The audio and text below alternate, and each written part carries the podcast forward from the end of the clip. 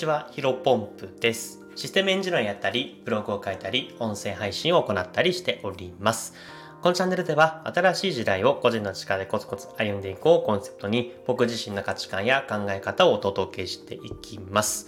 本日なんですけども、ノーリスクノーリターン、ノーリスクハイリターン、両者の違いは少しのリスクだけ、こういったテーマでお話をしていきたいと思います。早速本題に入っていくんですけども、多分このタイトルだけだと非常に分かりづらいと思いますので、紐解きながら話していきたいと思います。要はですね、成果を出す人と出さない人の違い、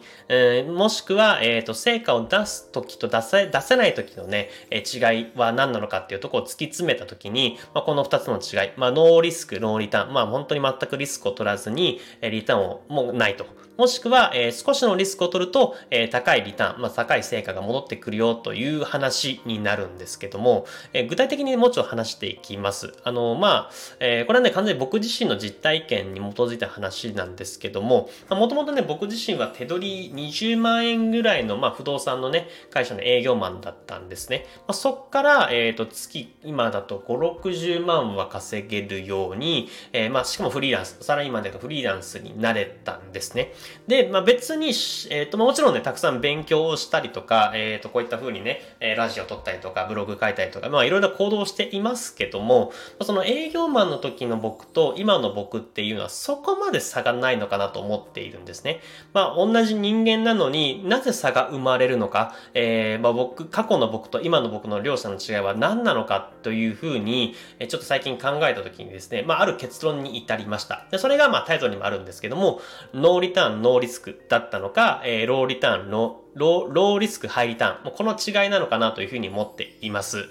たった少しのリスクを取るだけで大きなリターンを得られるんじゃないかなというのが、僕自身の導いた結論になりますね。で、もっとね、わかりやすいように、どういったリターン、どういったリスクを取ったのかというふうに気になる人も多いと思いますので、僕がね、ここ1年半ぐらいでですね、取ったリスクの、どんなものかっていうのをちょっとお話ししていきます。いくつかで、例えば平日の終わりと休日の1日をね、勉強に当てたりとか、とはブログを開設するためにドメインとレンタルサーバーを借りてブログを開設したという、これも完全に1万円ぐらいの費用ですね。あとは、ここはちょっと小さいリスクというか、大きなリスクというふうに捉える人も多いかもしれないんですけども、不動産会社を辞めて、ウェブエンジニア企業へ転職、これ完全に手に職をつけるために、副業というか、平日の仕事終わり、不動産会社の仕事をやるよりは、副業というか、エンジニアを本業にした方がね、確実に成長スピードは速いので、ここもリスクを取ったと。あとは、ここも、これはね、自分自身でリスクを取ったってよりかは、そういった流れにせざるを得なかったんですけど、僕自身のウェブエンジニアがね、転職した、ウェブエンジニア企業が倒産した時にですね、再就職っていう選択肢もあったんですけども、ここは、少しばかりリスクを取って、そのままフリーランスに転向したという形になっています。で、後半の2つ、転職と、転職はそんなもんないか。倒産の後にフリーランス。ここはね、結構ね、リスク取ったのかなというふうに思ってるんですけども、前半のね、例えば仕事終わりにちょっと勉強するとか、休日に1日勉強当てるとか、ブログをちょっと1万とか2万円ぐらいの出費でね、開設するっていうのは結構誰でも取れそうなリスクじゃないですか。やっぱこういったリスク、小さいリスクの積み重ねの上、その先に、結果というか大きなリターンを得られるんじゃないかなと思っています。こういった形でね、僕自身も1年半、小さなリスクを取り続けたおかげで、まだまだだと思いますけども、少なからず、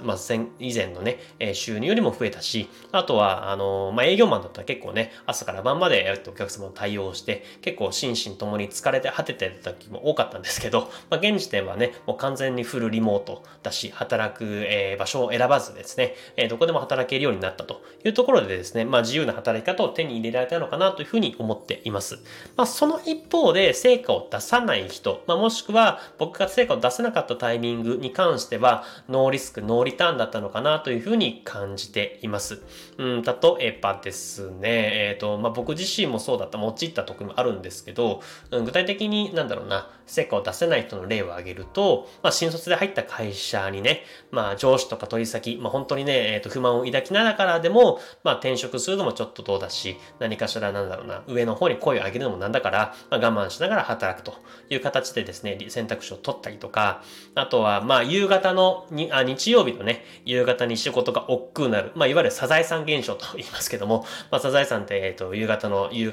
曜日の夕方に放送されるから、まあ、あれを見るともう日曜日が終わりを迎えつつあって、まあ、月曜日からまた憂鬱な気持ちになるなというところでですね、まあ、我慢して働く、まあ、同じようなことなんですけど、やっぱりリスクを取らないと、こういった我慢の積み重ねっていうのが生まれてしまう。あとはまあ最近ね、国もそうです。国がね、推し進めてるのもあるんですけど、まあ、副業やっぱり興味ある人もたくさんいると思うんですね。そうすると、本業とは別に月5万とか10万とか、そういった、収入、まあ、3万でもね、あったら、毎月の食費とか、あとは一回いいお店に行って美味しいものを食べるとか変わってくると思うんですけど、まあ、こういうところもね、副業をやってみたい気持ちはあるけども、なかなか実行に移せないっていう人もやっぱりたくさんいるんじゃないかなというふうに思っています。まあ、やっぱり本当にね、少しなリスクも取らない人っていうのは、まあ、僕の周りには最近いませんけども、まあ、昔というか僕自身も営業マンだった時は、僕自身もそうだし、周りの人を見てもやっぱりリスクを取らない人がたくさんいたんで、やっぱりね、リスクを1ミリも取らないと全く、リターンも返ってこない。まあ、その逆にね、少しでも、リスクというか、何かしら挑戦をすることによって、大きなリターンを得られる。まあ、そういった未来につながるんじゃないかなというふうに僕自身は思っています。まあ、例えば本を読むだったりとか、無料でプログラミングの、ね、学習を始めるとか、何でもいいと思うんですね。まあ、そういった、行動、小さなリスク、まあ、小さな挑戦の積み重ねの先にしか、大きなリターンを得られるんじゃないかなというふうに思っています。まあ、今世の中でたくさん成功している人がいると思うんですけど、誰一人例外なく、なんだろうな、子供の頃、もうそうすると生まれたばかりの時は日本語も喋れないし、ビジネスの考え方も1ミリもなかったわけじゃないですか。ただ、まあ、同じ人間に生まれても、まあね、小さい頃の英才教育とか、それは多少あるかもしれない。センスとかね、遺伝的に頭がいいとか、もちろんそういったこともあるとは思うんですけども、まあ、全然10代とか20代、まあ、その30代、40代も別に関係ないと思うんですけども、まあ、やっぱり人間って1年はちょっと少ないかもしれませんけど、まあ、どんな人であれ3年はね、何かしら勉強を続ける、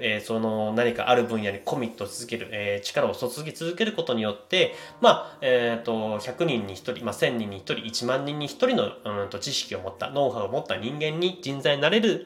はなれるんじゃないかなというふうに僕自身は信じています。まあ、やっぱりね、小さなリスクの積み重ねが、まあ、長い期間で見れば大きなリターンにつながるっていうのは、僕自身今回のね、今まで生きてきた、行動してきたところで、やっと最近成果につながってきて、改めて、なんかだろうな、大きなリスクを取るのももちろんいいと思うんですけど、やっぱりそうすると失敗になってしまうので、まあ、本当に小さなこと、何かしら、なんだろう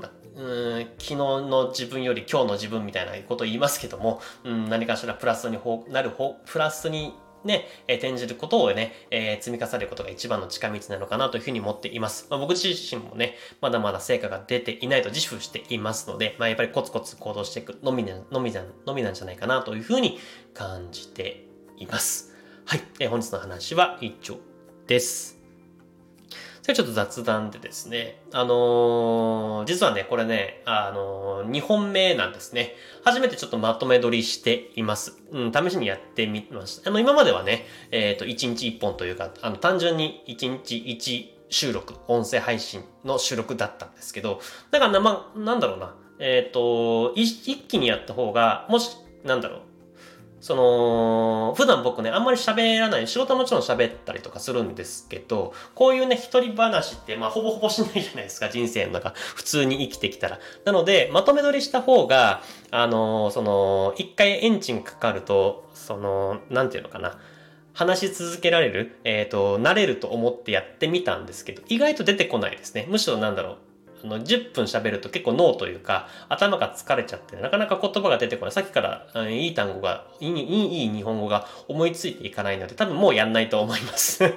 とわかんないですけど、自分のね、放送を聞いてみてスラスラ喋っているのであればもう一回やってみて、よかったら、これから、週に今2、3本かな ?3 本は更新してると思うんですけど、そういった形でやっていきたいなというふうに思っています。まあ、ちょっとこうやっぱりこういったね、試行錯誤の繰り返し、まあこれもね、やっぱり小さなリスクかなというふうに思っておりますので、コツコツ頑張っていきたいなというふうに思っております。それでは本日も頑張っていきましょう。お疲れ様です。